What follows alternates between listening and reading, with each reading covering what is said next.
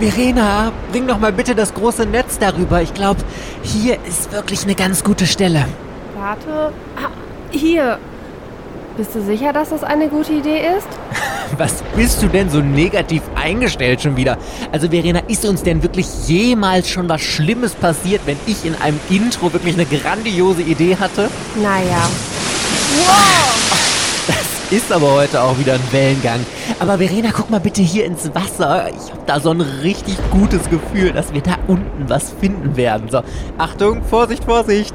Netz über Bord. Für mich sieht das ehrlich gesagt einfach nur schrecklich dunkel und gruselig aus.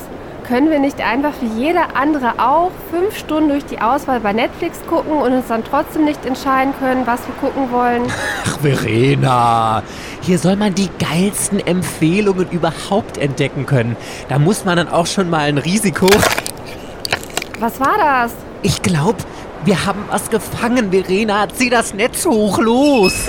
Wir sollten besser wieder an Land zurück. Das wird gleich noch richtig, richtig ungemütlich. Ach Quatsch. Bevor wir hier nicht so ein paar richtig geile Empfehlungen gefischt haben, ziehen wir das durch, Verena. Und? Na, jetzt sag schon, was ist es? An dem Tag, an dem die Sterne flogen. Das war wie... eine Szene aus einem Traum. Es war einfach... wunderschön anzusehen. Sieht aus wie Your Name, das ist doch schon mal ein super Anfang. Was? Immer Verena, selbst für meine Oma ist der Film schon von vorgestern. Da können wir doch nicht ernsthaft als Empfehlung vorstellen. Zieh jetzt weiter. Pass auf, Mike, da kommt ein...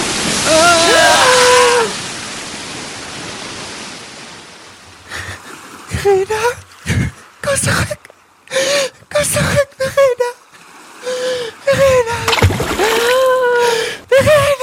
Sei Dank. Geht's dir gut? Komm hoch. Oh, mein Gott. Hast du mir einen Schreck eingejagt, Verena. Und was hast du da in dem Sack? Hast du doch noch was gefunden? Du hattest recht. Ganz am Grund gab es ein ganzes Meer aus Anime-Empfehlungen. Geil. Welche hast du gefunden? Die stelle ich dir jetzt im Podcast vor. Herzlich willkommen bei Otaku, dem Manga- und Anime-Podcast. Yeah! Mit Verena und der Princess of Hohle Fritten, Mike. Hello, hello, hello, buddy peoples and welcome back. Es ist Sonntag und hier sind Mike und Verena für euch. Hallo.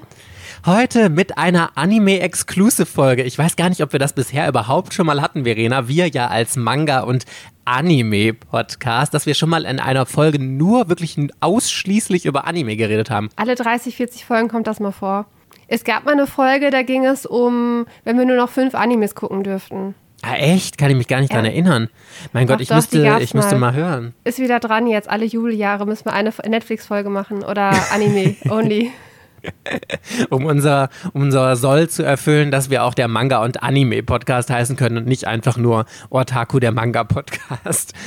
Ja, yeah, Party People, das hat aber auch einen Grund, also der eigentliche Grund, warum wir diese Folge hier überhaupt nur aufnehmen oder uns gedacht haben, Mensch, wir wollen eigentlich unbedingt über dieses eine Thema reden.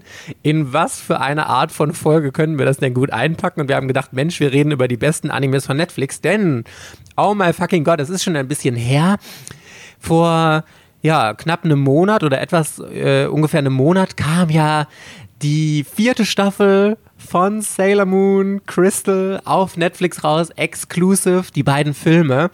Und das fiel ja genau in meine Wanderung und da hatten wir ja so ein bisschen vorproduziert und so. Und deswegen haben wir erst jetzt die Chance, darüber zu reden. Aber oh my fucking Gott, wir konnten es uns natürlich nicht nehmen lassen, unbedingt darüber zu reden. Und jetzt, man muss es ja auch mal so sehen, ihr hattet jetzt alle einen Monat Zeit, euch diese Sachen anzugucken. Und ich glaube, die Handlung, wenn wir ehrlich sind, kann man jetzt eh nicht groß spoilern, da der Manga ist alt, die Anime-Serie ist alt. Also eventuell kommen jetzt ein paar Spoiler. Wenn ihr die nicht hören wollt, dann könnt ihr gerne in der Infobeschreibung vom Podcast ein bisschen skippen, aber dann verpasst ihr natürlich einen sehr nerdigen Talk, was sehr schade wäre. Verena, please, tell me, wie hat dir die 4. Staffel Sailor Moon Crystal gefallen? Ziemlich, ziemlich gut. Also ich war am Anfang so ein bisschen, dass ich dachte, oh nee, man kann das garantiert nicht in 2 Filmen erzählen, da kommt alles viel zu kurz, aber das war gar nicht so. Weil wenn man überlegt, das sind ja im Manga, weiß ich nicht, irgendwie 12 Chapter oder so, die diese Staffel halt umfasst, irgendwie 3 Sammelbände oder 2 Eternal-Bände halt nur. Und ich fand die Umsetzung richtig, richtig gut. Ich habe mich ja vorher schon drauf gefreut. Und ich muss irgendwie ihr Charakterdesign wirklich bewundern. Also Takeuchis Charakterdesign. Ich mag hier diese Tigerauge, Falkenauge und Fischauge. Ich finde die richtig, richtig toll. Und die kamen mir nur im ersten Film jetzt vor, aufgrund der Story. Aber ich habe mich halt mega, mega auf die drei gefreut. Und jeder hatte halt dann natürlich seinen Auftritt. Und ich weiß nicht, ich mag dieses Charakterdesign momentan total gerne. Das ist ja so ein bisschen androgyner. Man ist nicht so richtig Mann, nicht so richtig Frau. Das ist irgendwie alles so ein bisschen unklar definiert im Figurenprofil. Und ich habe auch irgendwie immer gedacht, hier Falkenauge sieht so ein bisschen ähnlich aus wie Hisoka. Ah ja, stimmt. Das ist der aus Hunter x Hunter, mit dem ja Naoko Takeuchi verheiratet ist. Also da haben sie sich vielleicht gegenseitig inspiriert. Aber ich finde genau das, was du sagst, und das liebe ich allgemein an Naoko Takeuchi und halt an Sailor Moon, dass das so offen ist, dass so toll mit dieser Sexualität umgegangen wird, dass wir einfach mit Miruka, das ist jetzt das Couple-Wort, ist nicht Haruka und Michiru, sondern es ist Miruka. Können wir das bitte ab jetzt einfach übernehmen? Dankeschön. Wundervoll. Dass die beiden ein Pärchen sind, und bei Michiru ist es ja schon recht eindeutig, dass sie eine Frau ist, aber bei Haruka wird ja auch total damit gespielt. Ich meine, sie hat in einigen Szenen zwar auch Brüste, auch wenn sie keine Sailor-Kriegerin ist, aber es wird ja doch immer, sie wird auch immer mit R angeredet und so im Anime. Und dann, wie du gerade meintest, haben wir Falkenauge, Fischauge und Tigerauge. Und ich glaube, Falkenauge war die Person, die so sehr genderfluid dargestellt wurde. Zwar der Körper war so ein bisschen männlicher, aber war dann auch in diesem Blumenladen in einem Kleid gezeichnet oder dargestellt und so. Und das finde ich so toll, dass einfach, das ist so... Das ist doch mal 2021. Toll, toll, toll. Und das war schon 1996 oder so halt, ne? Weil ich habe das als Kind immer nicht verstanden. Als Kind gab es für mich immer nur, ist das jetzt ein Mann oder ist das eine Frau? Und Fischauge hat mich immer total verwirrt. Ich dachte, ich konnte mich nie entscheiden, ob Fischauge ein Mann oder eine Frau ist. Ich dachte, das gibt's doch nicht. Ich muss mich da jetzt entscheiden können. Was ist er denn jetzt oder sie? Und es war aber jetzt auch wieder so, dass man halt es eigentlich nicht richtig erkennen konnte. Und das ist die tolle Message, dass es auch gar nicht wichtig ist eigentlich, ne? Also es spielt ja keine Rolle, als was die Person sich identifiziert oder so. Und das ist einfach, ich finde die Message dahinter so toll. Und weißt du, was ich mich gefragt habe? Ob die Message im Original 90er-Anime auch schon so war und sie einfach nur, weil wir haben ja die englische Version von Kiddings oder wie das heißt, keine Ahnung. Oder For Kids heißt das, genau. For Kids Entertainment. Wir haben das ja übernommen, ob das dadurch nur so zensiert wurde oder ob auch der 90er-Anime in Japan so zensiert wurde darin, oder ob das nur dann in unserer Version, die wir in Deutschland und auf Englisch hatten, so war. Da bin ich überfragt. Also mir kommt es mittlerweile immer häufiger vor, dass ich, wenn ich eine alte Shoujo-Manga-Reihe lese, dass da dieses... nicht ganz eindeutig, ist das ein Mann, ist das eine Frau, das kommt irgendwie häufiger vor. Oder man hält jemanden die ganze Zeit für eine Frau und dann stellt sich halt irgendwann raus, dass das ein Mann ist. Und so, hey, wieso war das nicht von vornherein klar? Aber der hat halt lange Haare, zieht sich gerne weiblich an. Und das, also solche Charaktere, die waren früher irgendwie Standard in Shoujo-Reihen. Und das habe ich auch irgendwie überhaupt nicht hinterfragt. Irgendwie waren die halt da.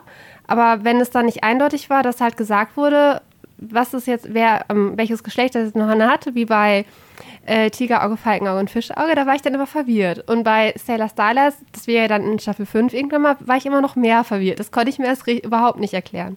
Aber das war halt mein Highlight vom ersten Film. Wir können erstmal nur über den ersten Film sprechen und dann über den zweiten. Also ich kann zum ersten Film sagen, der war tatsächlich ein bisschen schwieriger für mich zum Reinkommen. Also ich kann das total unterstreichen, was du gesagt hast. Ich mochte das Character Design. Ich fand die Animationen super, super gut gemacht. Der Soundtrack war toll. Ich fand auch die deutschen Synchronstimmen. Also vielleicht habe ich mich dran gewöhnt. Ich weiß nicht, ob sie geändert haben. Ich weiß ehrlich gesagt nicht mehr, welche es vorher waren. Aber dieses Mal wirkten sie allgemein etwas harmonischer auf mich. Also das fand ich wirklich gut, aber ich fand tatsächlich, der erste Film von den beiden hatte schon so seine Längen, weil es am Anfang ja so sehr Monster of the Week mäßig aufgezogen wurde. Dann hatte jede Sailor-Kriegerin, also von den Inner Senshis, hatte diese Begegnung einmal mit Falkenauge, Fischauge und Tigerauge und musste dann ihre innere Sailor-Prinzessin oder was weiß ich, wie die da hießen oder keine Ahnung, mussten sie finden und ihre Kräfte da neu entdecken und so. Und das war mir alles ein bisschen doch sehr langgezogen. Und kannst du mir mal bitte den Sinn dahinter erklären, warum zur Hölle auf einmal Sailor Venus ein Charakter als Gegner hatte, der in der ganzen Story nicht vorher vorgekommen ist? Warum war es nicht direkt ein Quartett? Tigerauge, Fischauge, Falkenauge und was weiß ich, Pinguinauge von mir aus oder Robbenbabyauge, ist ja auch scheißegal.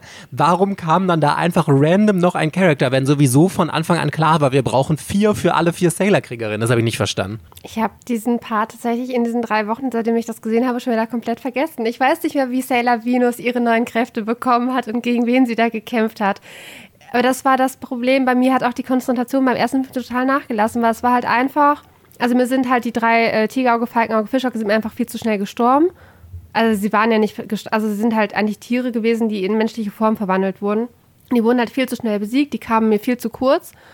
Und bei Sailor Venus war meine Aufmerksamkeitsspanne, glaube ich, offensichtlich so gering, dass ich davon nicht mehr viel mitbekommen habe. Das war der Nachteil an dem ersten Film, dass der durch dieses Episodische innerhalb des Films zu langweilig war. Ja, sag ich ja, der erste war nicht so gut. Der zweite war der gute Film. Der erste war wirklich nur, Das ist ja das, was in Erinnerung bleibt. Und bei dem ersten, da ist ja Mamora auch schon krank geworden, richtig?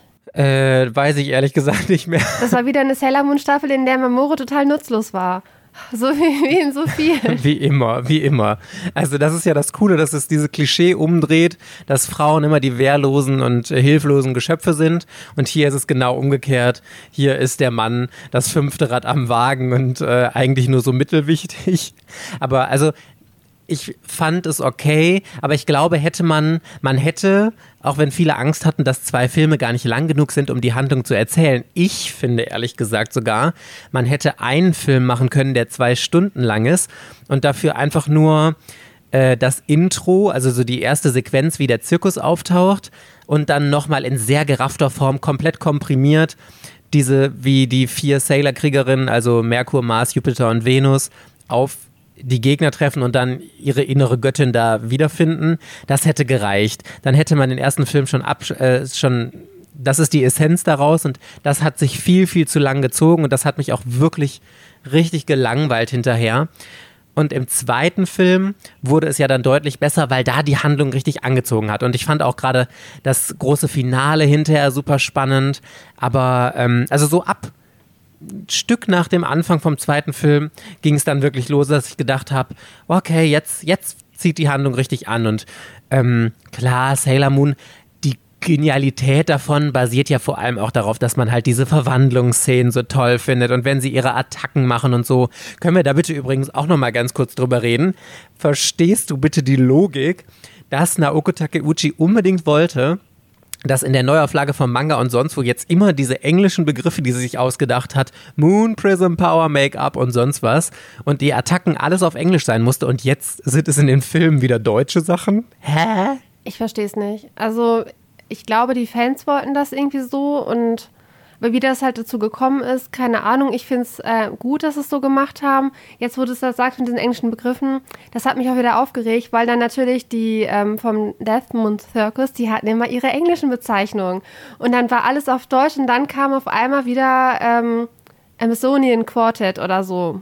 Und das hat halt überhaupt nicht in den Satz gepasst, dass die alles auf Deutsch sprechen und dann halt die bezüglich der Bösewichte, die immer noch diese englischen Begriffe halt benutzt haben. Aber die haben für die Sailor-Kriegerinnen das jetzt dann das Deutsche genommen, ne? Nee, die waren, glaube ich, auf Englisch, dass sie, also so, das klingt ja fast alles gleich. Die sagen dann Sailor Venus, klingt ja fast wie Venus und Mars ist Mars. Und das Einzige, wo es halt stört, ist, wenn du Mercury sagst. Aber ich glaube, das aus meiner Erinnerung ist jetzt halt auch schon einen Monat her, aber dass sie die englischen Namen der Sailor-Kriegerin hatten. Das stört halt nur nicht so ganz krass. Ich bin mir echt nicht mehr sicher. Bezüglich der Death Moon Circus-Mitglieder haben die halt immer wieder bei den Attacken dann auf einmal ein englisches Wort gesagt. Und das fand ich halt immer total dämlich. Weil ich wäre auch nicht dafür, dass man nur einen Film macht, der 2 Stunden geht. Ich habe mich nach dem ersten Film mega gefreut, dass die einen Remake von dem Original-Outro von dem 90er-Anime genommen haben. Das ist eins meiner Lieblings-Outros von der Staffel und das haben die halt wiedergenommen und das fand ich richtig, richtig toll. Und auch wenn die erste Hälfte so ein bisschen episodisch war, man hätte es ja trotzdem nicht weglassen können. Und das ist jetzt Fanservice, die Sailor Moon-Verwandlung, die kann man auch nicht abkürzen. Und da sind halt schon 10 Minuten, sind ja schon mit dem Fanservice gefüllt, die sein müssen. Nachdem wir jetzt wissen, dass auch das Fanservice ist, ne, haben wir ja, welche Folge war das, wo wir das gelernt haben, dass Fanservice nicht nur nackte Bubis und sowas sind. Ja, das gehört natürlich dazu.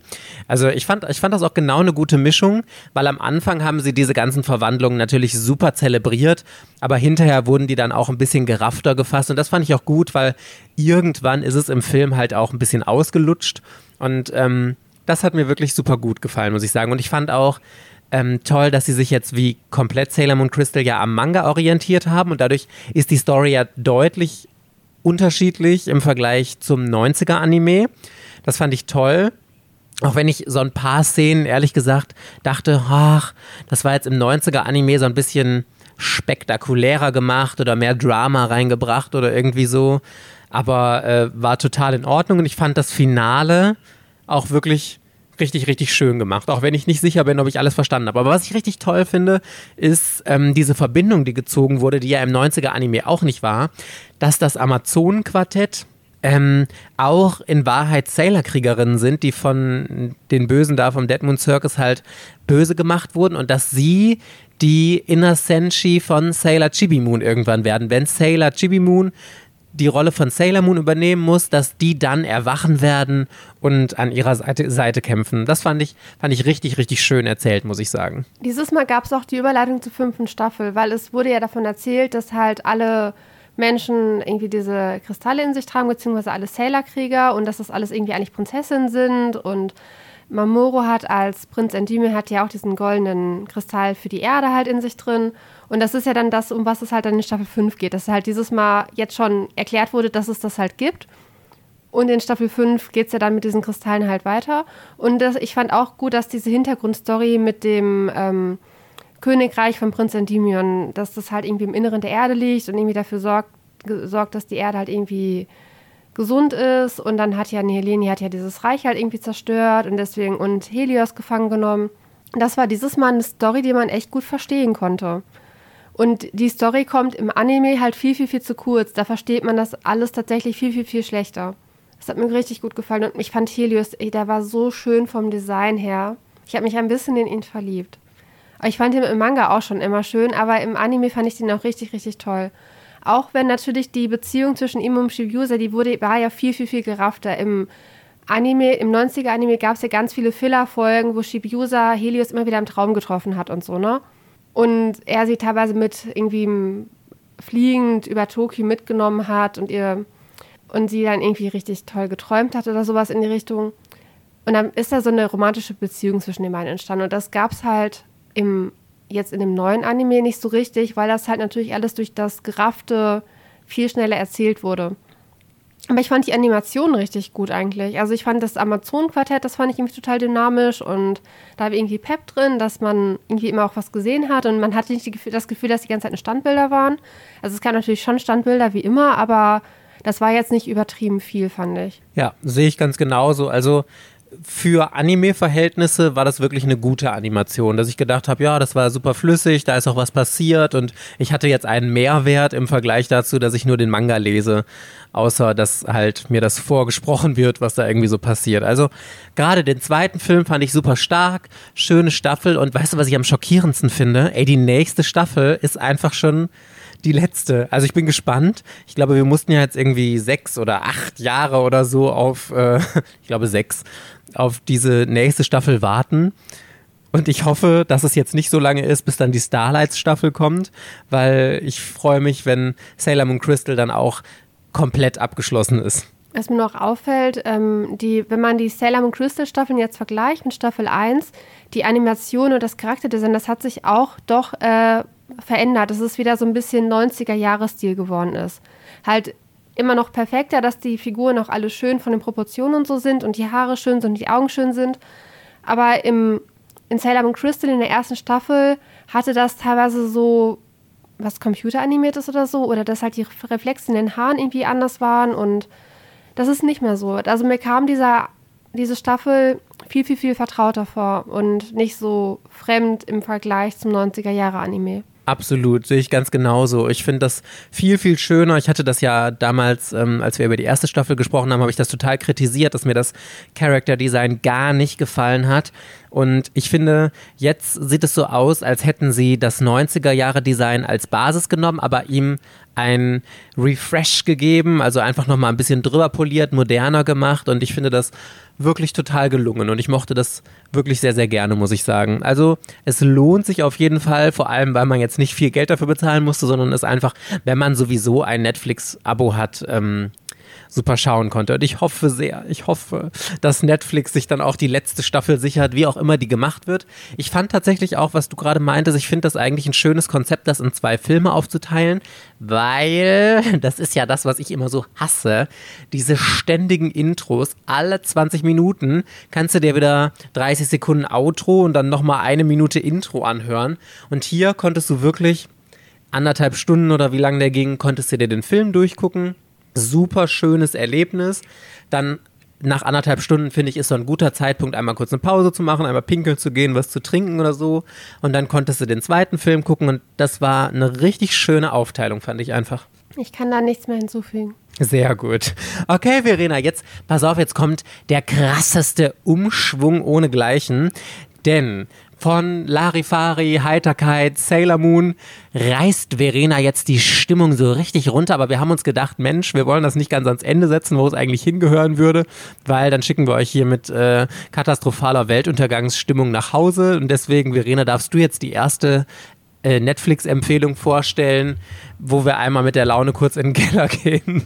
Okay, also erstmal vorneweg, das ist nicht der beste Anime, den es auf Netflix gibt, aber ich möchte ihn trotzdem empfehlen, weil ich noch nie ich habe selten positive Stimmung zu diesem Anime halt wahrgenommen. Es geht um Devilman Crybaby.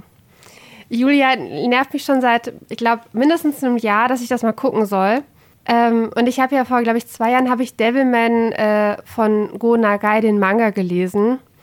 Die Manga habe ich nicht mehr, weil ich hatte irgendwie einen Grund, warum ich es verkaufen wollte, komme ich irgendwann im Spoiler-Teil halt dazu. Devilman Crybaby, ich habe dann nochmal auf Instagram sicherheitshalber gefragt, was haltet ihr davon? Und dann kam immer die Rückmeldung, dass der halt richtig, richtig gut ist, aber er ist halt wie ein Drogentrip. Und dann war ich schon mal ein bisschen beruhigt, okay, ich kann drüber reden, ich bin jetzt nicht total freakig, dass ich den jetzt versuche zu empfehlen. Der ist wirklich gut, also, aber er ist halt vom Stil wirklich, als wärst du auf einem Trip. Das ist sowas Kontroverses, habe ich vorher noch nie gesehen und der ist auch ab 18. Und wenn er nicht ab 18 wäre, würde es mich sehr stark wundern, weil da sehr viel Gewalt und sehr viel Sexualität dargestellt wird. In diesem Anime, der auf dem Manga von Go Nagai aus den 70er Jahren, glaube ich, basiert, geht es um eine Welt, also bevor es diese Welt gab, gab es halt, oder bevor es die Menschen gab, gab es schon Dämonen. Und Gott hat irgendwann, glaube ich, die Dämonen alle getötet und dann sind die Menschen irgendwie entstanden. Und aber Dämonen sind halt immer noch unter uns. Und dann gibt es 2 Hauptcharaktere. Akira ist der mit den schwarzen Haaren und Ryo ist der mit den weißen Haaren. Und Ryo nimmt Akira mit auf so eine Sexparty, wo die irgendwelche Drogen nehmen. Und auf einmal verwandeln sich halt ein paar dieser Teilnehmer dieser Party in Dämonen und fressen alle anderen Menschen, die da sind, auf und schlachten die ab. Und auf dieser Party ist natürlich dann auch Akira, gerät irgendwie in Lebensgefahr und er verwandelt sich dann in Devilman, weil der Dämon Amon von ihm Besitz ergreift. Aber Akira behält halt sein menschliches Herz und wird nicht zu einem willenlosen Dämon, sondern kann halt seine Dämonenkräfte in gewisser Art und Weise kontrollieren und kann die halt als Stärke halt einsetzen. Genau. Dann gibt es erstmal so ein paar andere Szenen, in denen andere Menschen halt auch irgendwie von Dämonen angegriffen werden und Akira, die dann halt im Prinzip versucht zu retten. So, und jetzt kommt der ganze Spoiler-Teil. Also ich gehe mal tatsächlich davon aus, dass alle Menschen, die bereit sind, Devilman Crybaby zu gucken, haben den schon längst gesehen, weil der, glaube ich, schon seit mindestens 2 Jahren auf Netflix verfügbar ist, wenn nicht noch länger. Und es sind halt nur 10 Folgen. Es ist tatsächlich der schlimmste Anime, den ich jemals gesehen habe in diesem Sinnfang. Ich habe noch nie was Grausameres gesehen und etwas Trostloseres und Brutaleres, wie das, was in diesem Anime halt passiert ist. Ryo verkündet der Menschheit, also er zeigt ein Video, in dem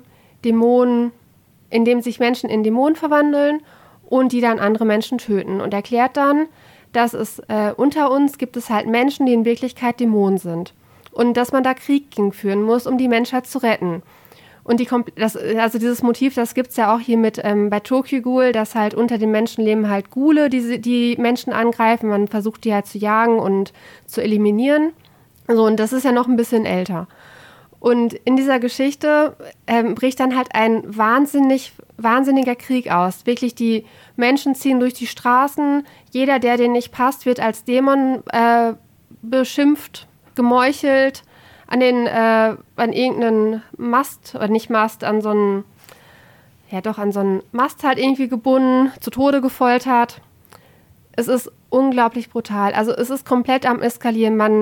Es gibt Kinder, die sich in Dämonen verwandeln, aber es gibt ja auch diese Devilmen, die praktisch ihr menschliches Herz behalten, und die Welt eskaliert komplett und murkst sich wirklich aufs Übelste und Brutalste gegenseitig ab. Akira hat zwei Eltern. Da gibt es eine Szene, die beiden Eltern kommen halt aus dem Ausland wieder.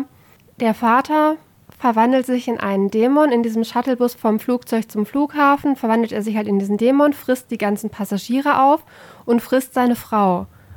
Und anschließend kommt halt Akira als Devilman dazu und sieht dann praktisch das Gesicht seiner Mutter auf diesem Dämon, mit diesem Dämon halt verschmolzen, kriegt dann mit, dass dieser Dämon sein Vater gewesen ist, der seine Mutter getötet hat.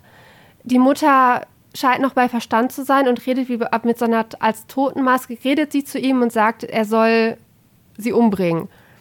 Dann wächst Akira in einer Pflegefamilie auf. In dieser Pflegefamilie verwandelt sich der kleine Junge, der ist irgendwie 6 Jahre alt, in einen Dämon.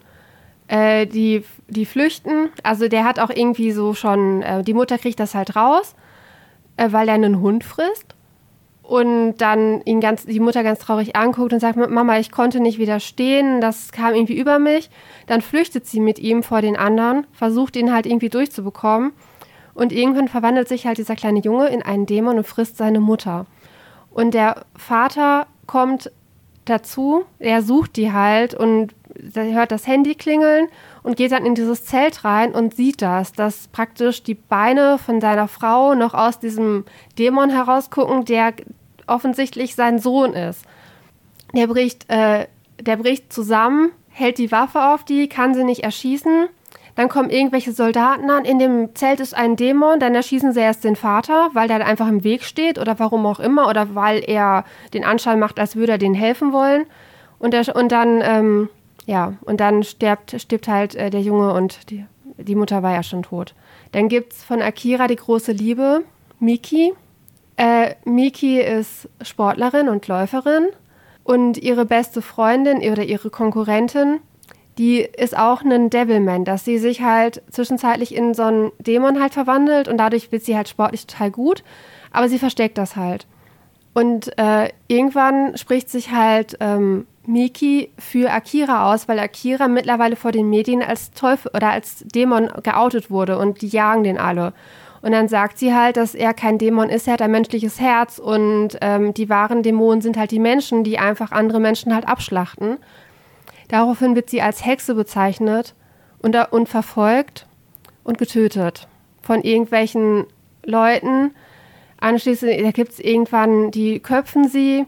Die spießen ihren Kopf auf und laufen mit ihrem aufgespießten Kopf und den Köpfen und Gliedmaßen ihrer Freunde, die praktisch ihr geholfen haben bei der Flucht, laufen die durch die Straßen, brennen alles nieder.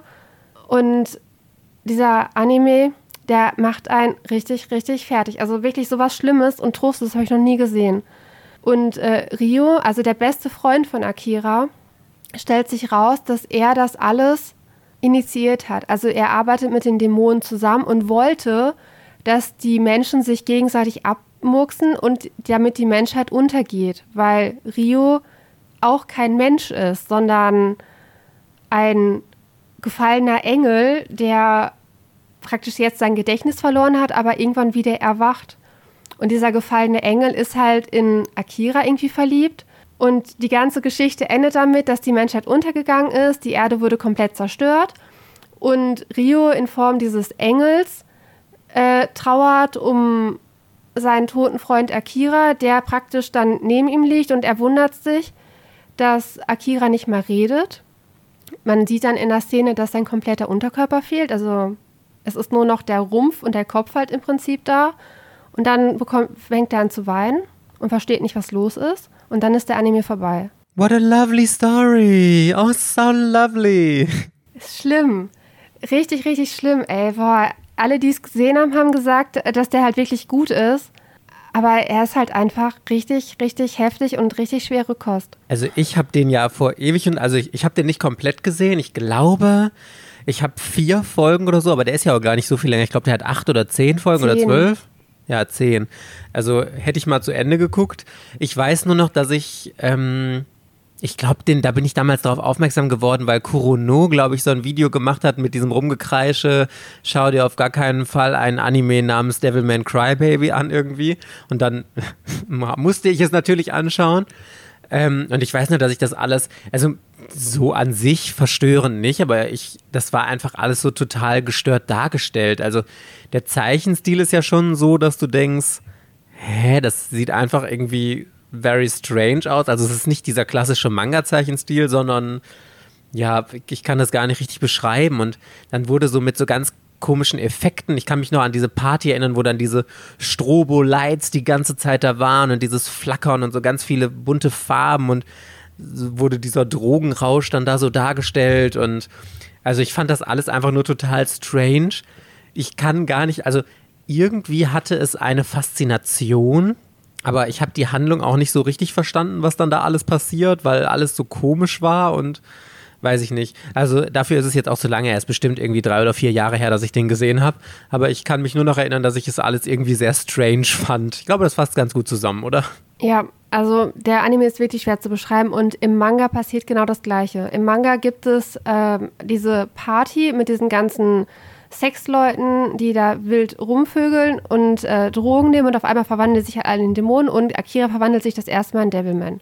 Dann gibt es irgendwie so Zeitreisekapitel, und dann geht es aber auch mit dem Krieg los, dass die Menschen von den Dämonen erfahren und sich alle gegenseitig umbringen, und am Ende geht die komplette Welt unter, Rio verwandelt sich in diesen gefallenen Engel, und am Ende sind alle tot. Also es ist genau die gleiche Geschichte, nur halt der Manga ist halt im 70er-Jahre-Manga-Stil, und der Anime ist halt in so einem, ich weiß gar nicht, was das für ein Kunststil ist, aber das ist halt eine ganz eigene Form. Man könnte es als Kunstwerk irgendwie betrachten, weil das so ganz eigen ist. So, ist das Expressionismus oder so? Und ist es nicht, ne? Nee, weiß ich nicht, aber ich weiß auch, was du meinst. Also es ist sehr künstlerisch, was man so als künstlerisch bezeichnen würde, irgendwie gehalten. Also es ist nicht so diese... Ja, man muss es, glaube ich, sehen, um es beurteilen zu können, wenn ihr also volljährig seid. Und das sowas Gestörtes, Verstörendes, was für euch ist, könnt ihr ja mal reinschauen. Vielleicht habt ihr ja auch schon. Es gibt Boys Love Elemente, falls das für einige ein Argument lovely. Ist. Ja, das fand ich jetzt tatsächlich interessant, weil das wusste ich tatsächlich nicht. Aber egal, okay, pass auf, Verena. Jetzt fange ich hier mal an, dich voll zu lüllern, was ich hier jetzt erstmal zu sagen habe. Also ich hatte ein paar Erkenntnisse in Vorbereitungen auf diese Folge. Also erstens muss ich jetzt mal Netflix lassen, dass sie wirklich eine richtig gute Auswahl an Anime haben. Auch super viele aktuelle Sachen, und das ganz, ganz viele Serien. So beim Durchschauen von der Netflix-Liste habe ich gedacht, boah, das sind Animes zu Mangas, die ich im Regal stehen habe, die ich wirklich schon lange lesen will, die mich total interessieren. Also die haben wirklich eine tolle Auswahl. Das muss ich jetzt erstmal am Anfang sagen. So, das nächste, was ich festgestellt habe, war, dass Anime wirklich nicht mein Medium ist. Ich bin Manga-Leser durch und durch, und ich merke immer wieder, dass 90% aller Animes zu Mangas mir nicht gefallen.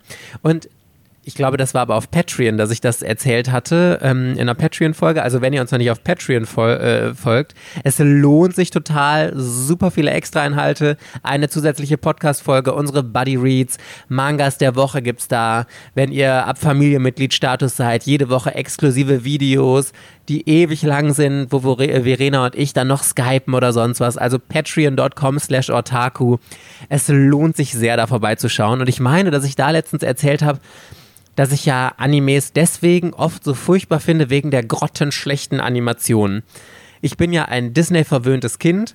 Ich liebe einfach, wenn sich alles bewegt und sonst was. Und das ist mir jetzt auch beim Hierschauen wieder aufgefallen, dass 90% aller Animes wirklich sind Standbilder, die synchronisiert wurden mit bewegenden Mündern, die halt noch in Farbe sind. Und das triggert mich so hart, weil ich mir immer denke, das ist mir jetzt beim Manga-Lesen, ich lese ja gerade unter anderem mit der lieben Tine, liebe Grüße, Fruits Basket im Buddy Read.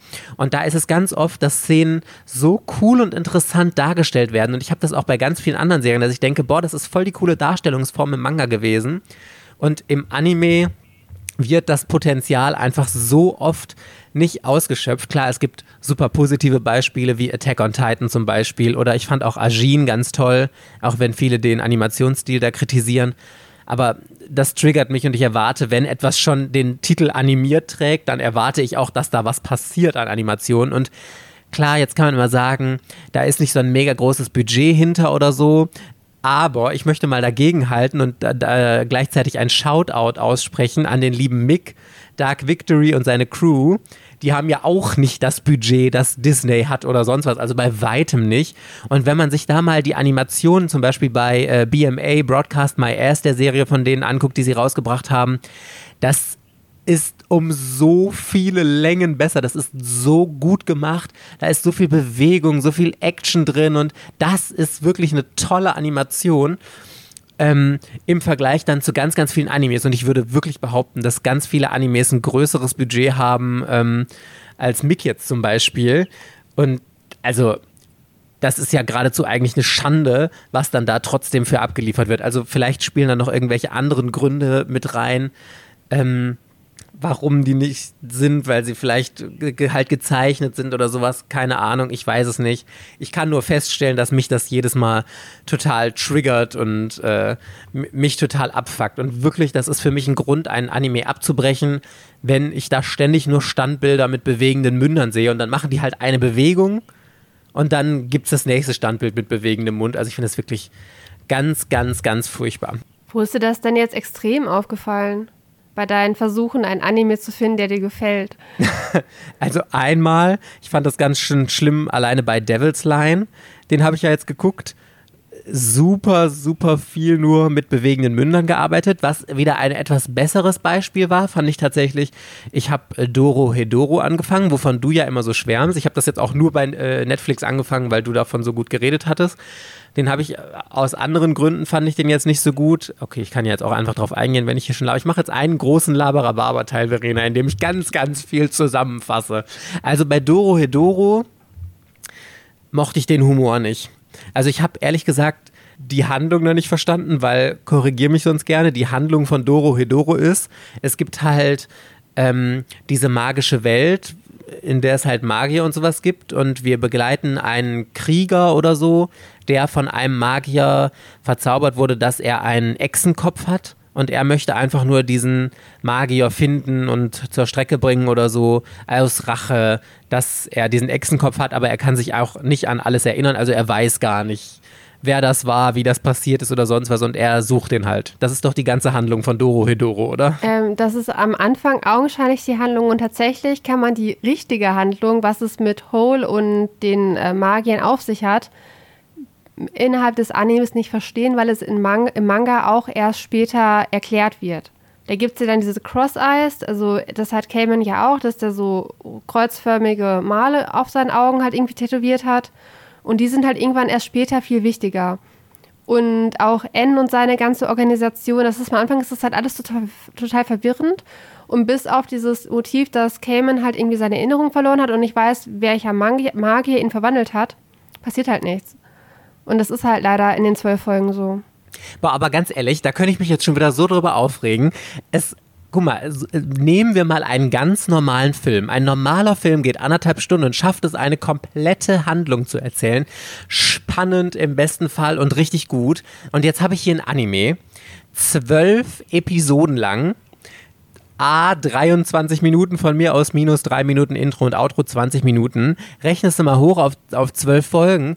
Ewig lange, und sie schaffen es nicht da drin, einfach schon mal auf den eigentlichen Punkt zu kommen, worum es eigentlich in der Handlung geht. Das ist doch eine absolute Vollkatastrophe. Wer hält denn 12 Episoden durch, sich den ganzen Rotz da anzugucken, um dann erst zu erfahren, wie es weitergeht? Oder auch, das ist ja das, was ich auch in meinem Manga kritisiere. Warum zur Hölle könnt ihr nicht einfach von mir aus ab Band 2, wenn ihr es schon in Band 1 nicht schafft, ordentlich mit der Handlung anfangen? Worum geht es in der Serie?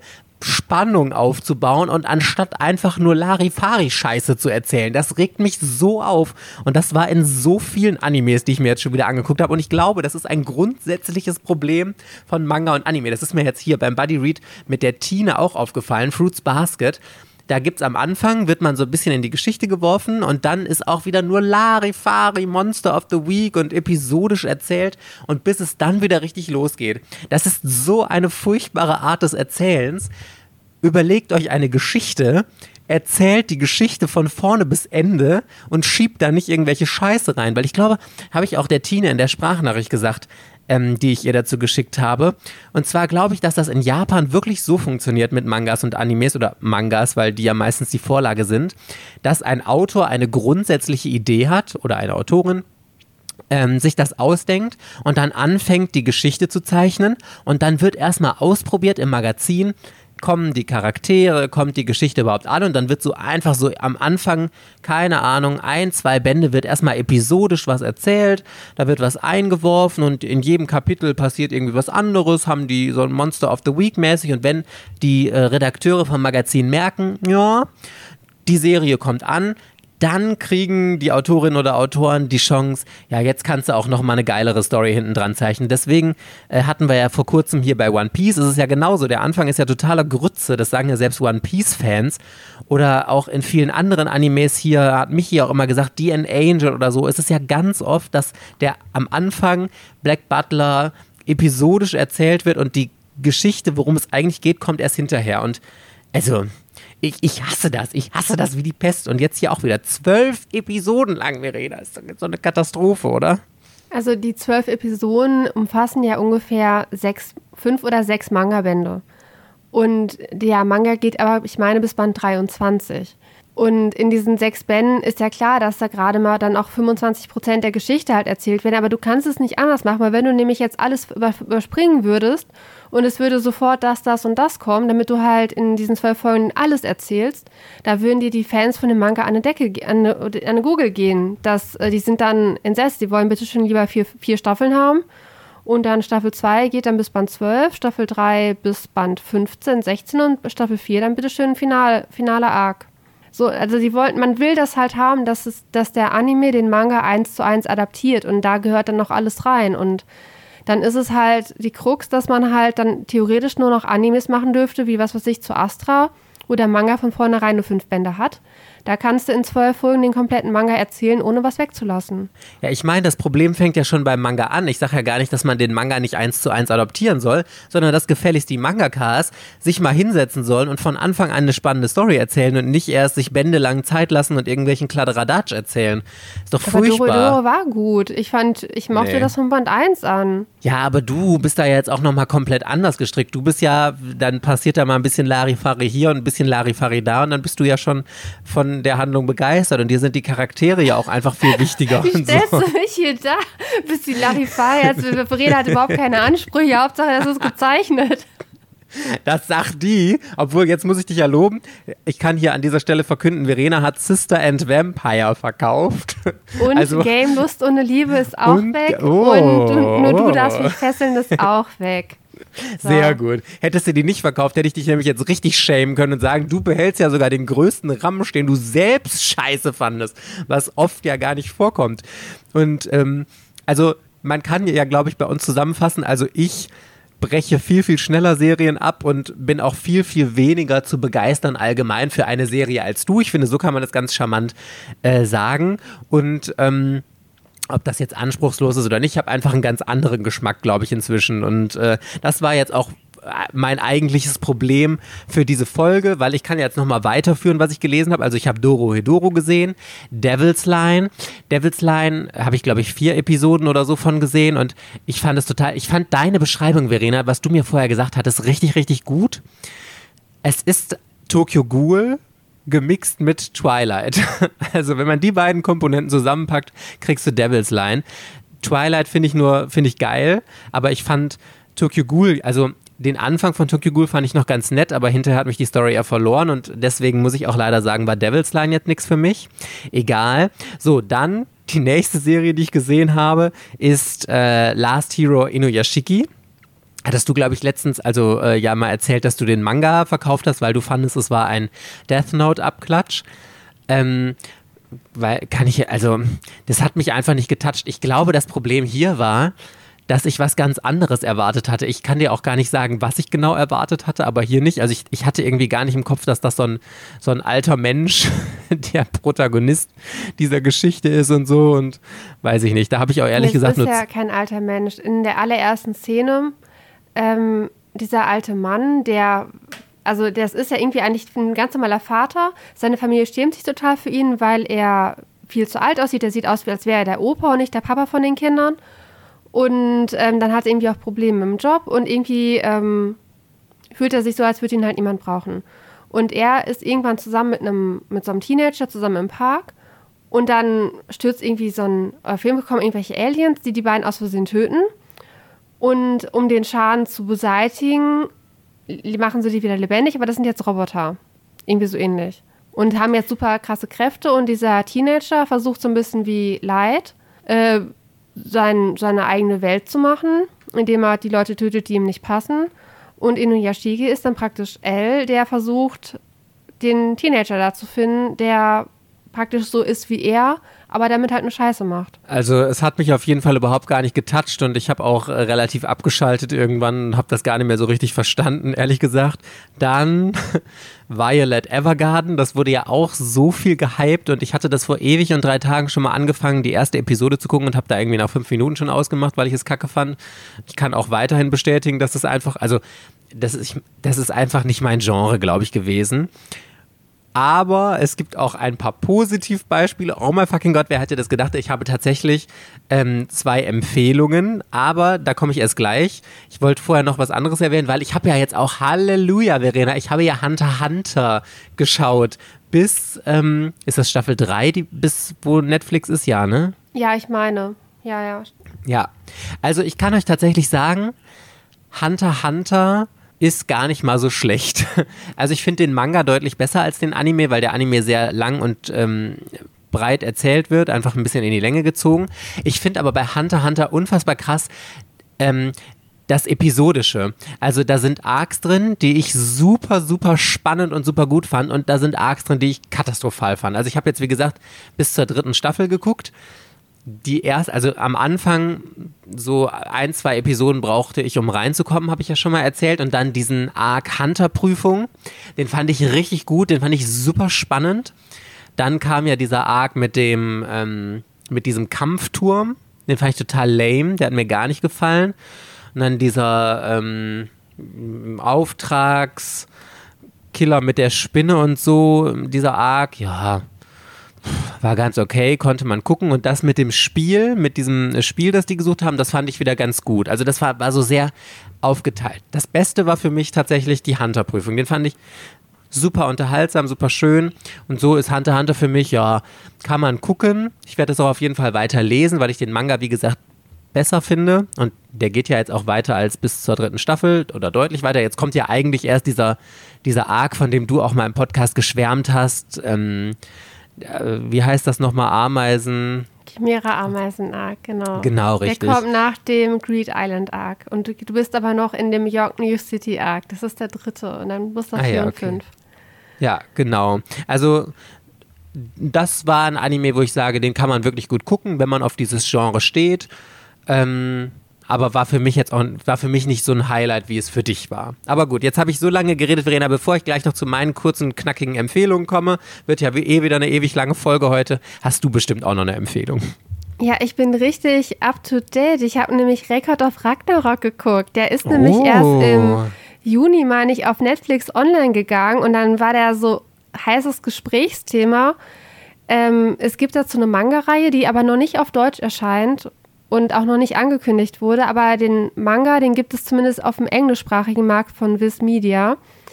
Es geht um den Kampf Menschen gegen Götter. Also die Götter haben halt irgendwie beschlossen, für die Menschheit reicht es jetzt, 3000 Jahre oder was sind jetzt um und die Menschheit wird jetzt ausgelöscht. Und dann kommt war das jetzt eine Harpie oder so? Auf jeden Fall kommt dann halt ein so ein Mischwesen halt irgendwie an und meint, nein, es gibt da so einen Vertrag oder so eine Regel, das Ragnarok. Dass wenn praktisch die Menschen die Götter in einem Turnier besiegen, darf die Menschheit weitere 1000 Jahre oder so existieren. Ob das jetzt 1000 oder 3000 sind, ist ja auch vollkommen egal. Auf jeden Fall ist das jetzt die einzige Chance für die Menschheit. Und dann findet halt praktisch ein Turnier statt. Das Turnier sind maximal 13 Kämpfe. Welche Partei als erstes 7 Sieger hat, gewinnt halt. Und es kämpft jedes Mal ein Gott gegen einen Menschen. Die Menschen, das sind berühmte Persönlichkeiten aus der Geschichte, die vielleicht schon seit Jahrhunderten oder so halt tot sind. Aber die Seele wird praktisch im Zustand des Körpers wiedergeboren, in dem diese Person auf der Höhe seiner Stärke halt irgendwie war. Und der Anime umfasst halt jetzt den ersten Teil, also der umfasst 3 Kämpfe. Der erste Kampf ist Thor gegen Lambü, Lübo. Ich bin schon hier mit Reborn verwirrt. Bei Reborn gibt es Lambo. Auf jeden Fall heißt dieser Krieger, das ist irgendwie so ein chinesischer Kriegsführer gewesen, glaube ich. Lübo, das ist der erste Kampf, der geht über, glaube ich, 4 Folgen. Und dann der zweite Kampf geht Adam, der erste Mensch der Menschheit, gegen Zeus. Und der dritte Kampf ist dann Poseidon gegen einen ganz berühmten japanischen Samurai. Das war der Gegenspieler zu dem Hauptcharakter aus Vagabond, Miyamoto Musashi, so heißt er. Also das ist nicht der, sondern der andere, dessen Namen ich gerade nicht weiß. Das ist der andere. Auf jeden Fall der aus Vagabond, der zweite. Nicht Miyamoto Musashi, sondern der andere. Genau. Und dann ist ein bisschen angeteasert. Man erkennt ja an den englischsprachigen Covern, welche noch gegeneinander kämpfen. Und der Manga läuft in Japan noch. Das heißt, man weiß dann auch, wenn man halt dann das Japanische verfolgt, welche Turniere halt noch kommen. Und es ist so von der Atmosphäre, es ist halt irgendwie richtig, richtig cool. Es ist vom Artwork richtig, richtig toll. Es hat für mich so ein bisschen so einen Jojo-Flair halt gehabt. Und ich habe richtig Lust, den Manga zu lesen, weil ich glaube, der Manga mega gezeichnet ist und irgendwie mega unterhaltsam ist. Und es ist einfach ein Tournament, ne? Nur dieses Tournament mit richtig krassen Kämpfen. Und der Kampf ist halt immer, die fangen mit dem Kampf an. Dann gibt es ein bisschen Hintergrundstory zu dem Gott, Hintergrundstory zu dem Menschen und dann entscheidet sich halt der Kampf. So ist es immer aufgebaut. Dann gibt es ja noch diese Harpien, ich glaube, das war immer noch falsch, aber eine von diesen Harpien wird halt immer zu einer Waffe dieses Menschen. Und wenn der Mensch besiegt wird, dann stirbt die Harpie halt mit und sonst halt nicht. Es ist ziemlich, ziemlich brutal und aber ziemlich, ziemlich cool. Aber jetzt das, was du meintest mit dem Anime, der Anime wird total zerrissen. Also er kommt bei vielen sehr schlecht weg, weil er sehr, sehr, sehr viele Standbilder hat. Und dieser Anime, das ist ja einfach nur ein Kampf. Also es geht die ganze Zeit um dynamische Szenen, in denen die Leute halt kämpfen. Oder die beiden, die halt dann an der Reihe sind, halt kämpfen. Und diese ganze Atmosphäre in diesem Stadion, das ist halt wie so ein Kolosseum halt aufgemacht. Wo dann die ganzen Götter und teilweise halt dann auch die Menschen, die zu dieser Person halt gehört haben, diesen Kampf halt verfolgen. Und es ist auch nicht nur griechische Götter, das ist Götter quer durch die ganze Menschheitsgeschichte, aus allen Religionen und Kulturen vermischt. Aber die Animation, ach Gott. Und der Kampf Zeus gegen Adam, der war richtig, richtig gut. Aber die Animation hat es halt tatsächlich kaputt gemacht, weil es eigentlich immer nur Standbilder waren. Und dann anstatt einem Standbild haben sie dann ein Standbild gehabt, haben das Bild ein bisschen gewackelt. So, und dabei coole Musik gemacht die ganze Zeit, damit es halt nach Babem aussieht. Aber es war halt voll die Billiganimation. Der Soundtrack ist toll. Also ich muss gestehen, ich habe den Anime angemacht, habe dann erfahren, um was es geht. Ja, okay, die müssen jetzt gegen Götter, gegen Menschen kämpfen. Ah ja, Thor hat mich nicht so interessiert. Lübö hat mich auch nicht interessiert. Und dann bin ich tatsächlich in Folge 1 eingeschlafen, bin in Folge 4 wieder aufgewacht und der Kampf lief immer noch. Aber es ist der Soundtrack von dem Komponisten, der auch die Sailor Moon Crystal Animes vertont hat oder die Stücke komponiert hat. Und es sind halt die Stücke, die ich am liebsten mag, also die Stücke zu den Bösewichten halt. Und irgendwie sind ganz viele Elemente halt irgendwie ähnlich. Das heißt, ich habe mich total wohl gefühlt auf meiner Couch, habe da wunderbar geschlafen, während der Fernseher auch relativ laut war mit der Musik halt. Und nachdem ich dann wieder wach war und dann das finale Tor gegen Lübö gesehen hatte, fand ich es dann auf einmal gut. Und dann wollte ich wissen, wie es weitergeht. Habe das dann auch relativ schnell, ich meine, in 2 Abenden habe ich dann die restlichen 8 Folgen gesehen. Also ich kann schon verstehen, dass der Manga gut ankommt. Ich frage mich auch, wer den Manga bei uns lizenzieren würde. Also wenn er bei Manga-Cool kommen würde, das wäre halt ein Mega. Aber ich frage mich, ob die sich halt dran trauen, weil der noch läuft. Und ich meine, der hat schon relativ viele Bände, irgendwie 13, 14, 15 oder was.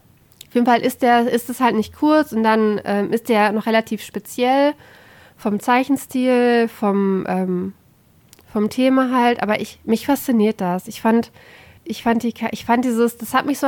so ein Jojo-Flair halt. Also vom Stil her war das ein Jojo-Flair und das hat mir total gut gefallen. Aber nur für mein Verständnis mal zu diesen Kämpfen, ist das dann so ein bisschen so Dragon Ball-mäßig, dass die einfach nur auf sich einschlagen oder ist dann da irgendwie so eine spezielle Taktik, dass die dann irgendwas ausklügeln und da spezielle... Nee, die prügeln einfach aufeinander ein. Und das über 4 Folgen? Ich weiß nicht, ja, da kam dann auch die Hintergrundgeschichte, Rückblende zum Gott und Rückblende zu dem Menschen. Tatsächlich beim ersten Kampf habe ich keine Ahnung. Beim zweiten Kampf, Adam hat halt eine besondere Fähigkeit, weswegen der Kampf gegen Zeus halt sehr spannend geworden ist. Der hat so eine Kopierfähigkeit. Also wenn er eine Fähigkeit einmal sieht, dann kann er sie halt sofort auch. Das war irgendwie die Besonderheit. Aber im Endeffekt prügeln sie einfach nur aufeinander ein oder weichen halt aus, bis einer von beiden tot ist. Aber die sehen jetzt nicht total während des Kämpfens, dass die schon total anschwellen, dass die so die Augen zuschwellen und dass die überall bluten und sowas in die Richtung. Die sehen eigentlich noch relativ human aus, bis dann halt einer von beiden tot ist. Und wenn er stirbt, dann sieht er auch immer ganz schön schlimm zugerichtet aus. Genau, und am Ende löst sich der Körper auf in Sternenstaub, weil wenn die Person halt stirbt, dann kann die Seele nicht wiedergeboren werden. Ist da so. Das ist dann immer ein bisschen traurig. Bei Göttern auch? Ich meine, bei Götter lösen sich auch auf. Die werden auch. Okay, also hat bis jetzt noch kein Gott verloren, sonst. Doch, es hat schon ein Gott verloren. Es haben schon Menschen verloren und es haben schon Götter verloren. Ja, ich habe mich auch schon gespoilert. Also in Staffel 2 ist ja schon angekündigt, glaube ich. Da kämpft dann Jack the Ripper gegen. War das Bishamon? Ich bin mir nicht so sicher, ob es Bishamon war. Das war auch. Also man hat halt schon gesehen, wer in die Arena gelaufen ist und dann war halt die Staffel vorbei und es geht halt nicht weiter. Der Anime hat Atmosphäre. Irgendwie, das ist cool, dass jeder hatte mal eine Phase, wo man sich für Götter und Mythologie und sowas halt interessiert hat und teilweise halt so super krasse Personen der Menschheitsgeschichte, die wirklich existiert haben, die haben auch immer was Faszinierendes, weswegen man ja auch im Manga ganz gerne mal auf historische Persönlichkeiten zurückgreift und da eine Manga-Geschichte dazu entwickelt. Wie Jeanne d'Arc. Zum Beispiel. Ja, nee, ich habe das Gleiche wie du. Also ich liebe auch so diese Mythologie mit Göttern und so und ich gucke auch super gerne Filme, in denen es um Götter geht, aber also mich schreckt jetzt bei deiner Erzählung gerade wirklich ab, dass es da einfach nur im Grunde ist es ja scheißegal, ob es Götter sind oder so, es ist ja anscheinend einfach nur ein wildes Aufeinandergeschlage, was schlecht animiert ist. Ja, kann man so sagen. Ich kann es jetzt leider nicht abschreien, aber ich glaube, der Manga ist ein richtiges Kunstwerk. Okay, also ich habe auch hier noch 2 absolute Kunstwerke, die ich vorstellen möchte als Empfehlung für Netflix, was ich wirklich aus tiefstem Herzen empfehlen kann, weil ich hätte jetzt natürlich hier viel erzählen können, aber ganz ehrlich, es macht auch keinen Sinn, euch jetzt hier was vorzuschwärmen von einer Serie, die ich nur mittel fand, da kann ich nicht hinterstehen und ich habe hier aber noch 2 Empfehlungen, die habe ich nicht aktuell geguckt, sondern ist schon ein bisschen her, aber wenn es um Netflix-Empfehlungen geht, dann die, weil... Hier bei Serie 1, die ich vorstellen möchte, ist der absolut seltene Fall, dass ich eine Anime-Umsetzung besser finde als den Manga. Den Manga habe ich auch lange Zeit gelesen, habe ich aber inzwischen verkauft, weil ich es einfach die Story nicht mehr gerallt habe, wie es verknüpft war. Und dann habe ich nämlich den Anime gesehen und ich hatte diese ganzen Aha-Momente und habe gedacht, ach, so ist das. Voll interessant. Ich finde den Anime wirklich gut gemacht. Er ist super düster und so. Es geht um Made in Abyss. Gibt eine Staffel bis jetzt auf Netflix und ich hoffe so sehr, dass es noch eine zweite geben wird, weil die Serie ist wirklich super, super toll. Es geht ja um diese Stadt an dem riesigen Abgrund, in dem ganz viele ausgefallene Geschöpfe, Pflanzen und sowas leben und in dem es auch ganz viele Schätze gibt. Und in der Stadt leben dann Schatzjäger, die sich auf den Weg in den Abyss machen, um diese Schätze zu heben. Es liegt aber ein Fluch auf dem Abyss. Je tiefer man runtergeht, umso schwerer wird es, wieder aufzusteigen. Und irgendwann kann man das dann gar nicht mehr, weil der Fluch zerstört dich dann, wenn du wieder aufsteigst und so. Und unsere Protagonistin, ein kleines junges Mädchen, macht sich auf die Suche im Abyss nach ihrer Mutter, die Schatzjägerin ist und irgendwann nicht mehr zurückgekommen ist und ganz, ganz tief in den Abyss vorgedrungen ist. Und unser junges Mädchen hat halt einen Roboterfreund, mit dem sie zusammen dann den Abyss erkundet und immer tiefer in die Tiefen vordringt und so. Und das ist so eine tolle Geschichte. Da steckt so viel Fantasie drin und die Charaktere sind toll ausgearbeitet. Ich mag den Anime wirklich super, super gerne und der Manga erscheint ja jetzt schon ein bisschen länger bei Ultraverse, im Großformat auch. Und ich habe den am Anfang auch gesammelt. Ich finde den Zeichenstil auch toll. Das ist so ein bisschen dieses typische, das sieht super kindlich aus, ist es aber gar nicht. Es ist eine Geschichte, ich glaube, der ist auch ab 16 freigegeben, weil der richtig, richtig heftig ist. Der ist blutig, der ist grausam, da sind ganz viele schreckliche Entdeckungen und alles, was aufgedeckt wird und so. Also lasst euch von dem kindlichen Zeichenstil bitte nicht abschrecken. Es ist eine ganz, ganz tolle und spannende Geschichte. Und beim Anime finde ich halt toll, dass man die Story viel, viel besser versteht als im Manga. Gute Animationen, schön gemacht. Ich fand die Musik auch angenehm. Ich fand die Synchronisation auf Deutsch total toll. Also wirklich eine große Empfehlung. Du hast den doch auch gesehen, Verena, oder? Ich habe den Anime nicht gesehen. Ich habe auch ein bisschen Angst davor, wenn mir der Anime gefällt, dass ich es dann bereue, den Manga verkauft zu haben. Weil wenn ich den Anime jetzt total feiere, dann will ich den Manga halt haben, auch wenn ich den Manga dann niemals lesen werde, weil ich ihn nicht verstehe. Ja, dann guck besser nicht. Ich würde ihn ja dann verstehen, wenn ich den Anime verstehe, verstehe ich auch den Manga. Aber mir ging es wie dir, und der erscheint ja jetzt auch super, super langsam. Wir sind ja auf japanischem Stand in Deutschland und, ich weiß nicht, einmal im Jahr kommt da jetzt vielleicht noch ein Band raus oder so. Also super, super langsam und ich habe halt echt nichts verstanden und die Welt im Abyss, das ist halt auch wieder absolut abgefuckt. Also da das Schlimmste, was ich da hatte, war, dass die halt diese Lebewesen in diese komischen Kanister packen und alles entfernen. Und dann hast du da nur noch, weiß ich nicht, bis auf, ich weiß gar nicht, was die halt nicht entfernt haben, aber die haben alles entfernt, da war es nur noch Glibber und es lebte halt noch in diesem Kanister. Es war so schlimm, ey, boah, das Schlimmste, Traumatisierendste in diesem ganzen Manga sind diese Kanister gewesen. Ja, also ich finde den wirklich großartig, kann ich total empfehlen und ich hoffe, dass es eine zweite Staffel geben wird, weil, wie du sagst, ich werde mir den Manga nicht mehr kaufen, der war mir zu unverständlich und ich glaube, der Autor ist auch relativ langsam, ehrlich gesagt, und ist ein sehr gemütlicher Mensch und zeichnet jetzt nicht so schnell, dass da so viel rauskommt, also müssen wir wahrscheinlich noch ein bisschen warten, aber also der Anime lohnt sich auf jeden Fall mal reinzuschauen, wenn ihr sowieso ein Netflix-Abo habt. So, und die zweite Serie, die ich noch ganz schnell empfehlen wollte, ist Kakegurui. Da habe ich ja auch den Manga von gelesen und den habe ich ja auch inzwischen verkauft, obwohl ich den Manga noch relativ gut fand sogar. Das ist ja eines meiner Lieblingsgenres, es geht ja um Spiele und es geht eigentlich um so eine High-Class-Privatakademie mit super elitären Schülern und Schülerinnen, die in ihren Pausen einfach immer gegeneinander zocken und dann geht es natürlich immer um viel Geld oder ums Leben oder um sich die Finger abzuhacken und so. Und ich muss leider sagen, ich habe ja den Manga irgendwann abgebrochen, so gut ich ihn auch fand, weil die Story sich so ein bisschen verloren hat und es sich dann alles total, also das ist sehr, sehr wirr und skurril wurde und very strange und sich alles im Kreis gedreht hat und die Handlung gar nicht mehr irgendwie vorangetrieben wurde und auch bei allen Spielen, die gespielt wurden, hatte man nur noch das Gefühl, okay, da steckt gar kein Sinn mehr hinter, sondern es war immer nach diesem Konzept aufgebaut. Die Protagonistin versteht das Spiel am Anfang irgendwie nicht oder tut zumindest so, ist kurz vorm Verlieren und kommt dann mit irgendeinem Trick um die Ecke und kann das Spiel dann doch noch reißen und irgendwann lutscht sich das halt so ein bisschen aus.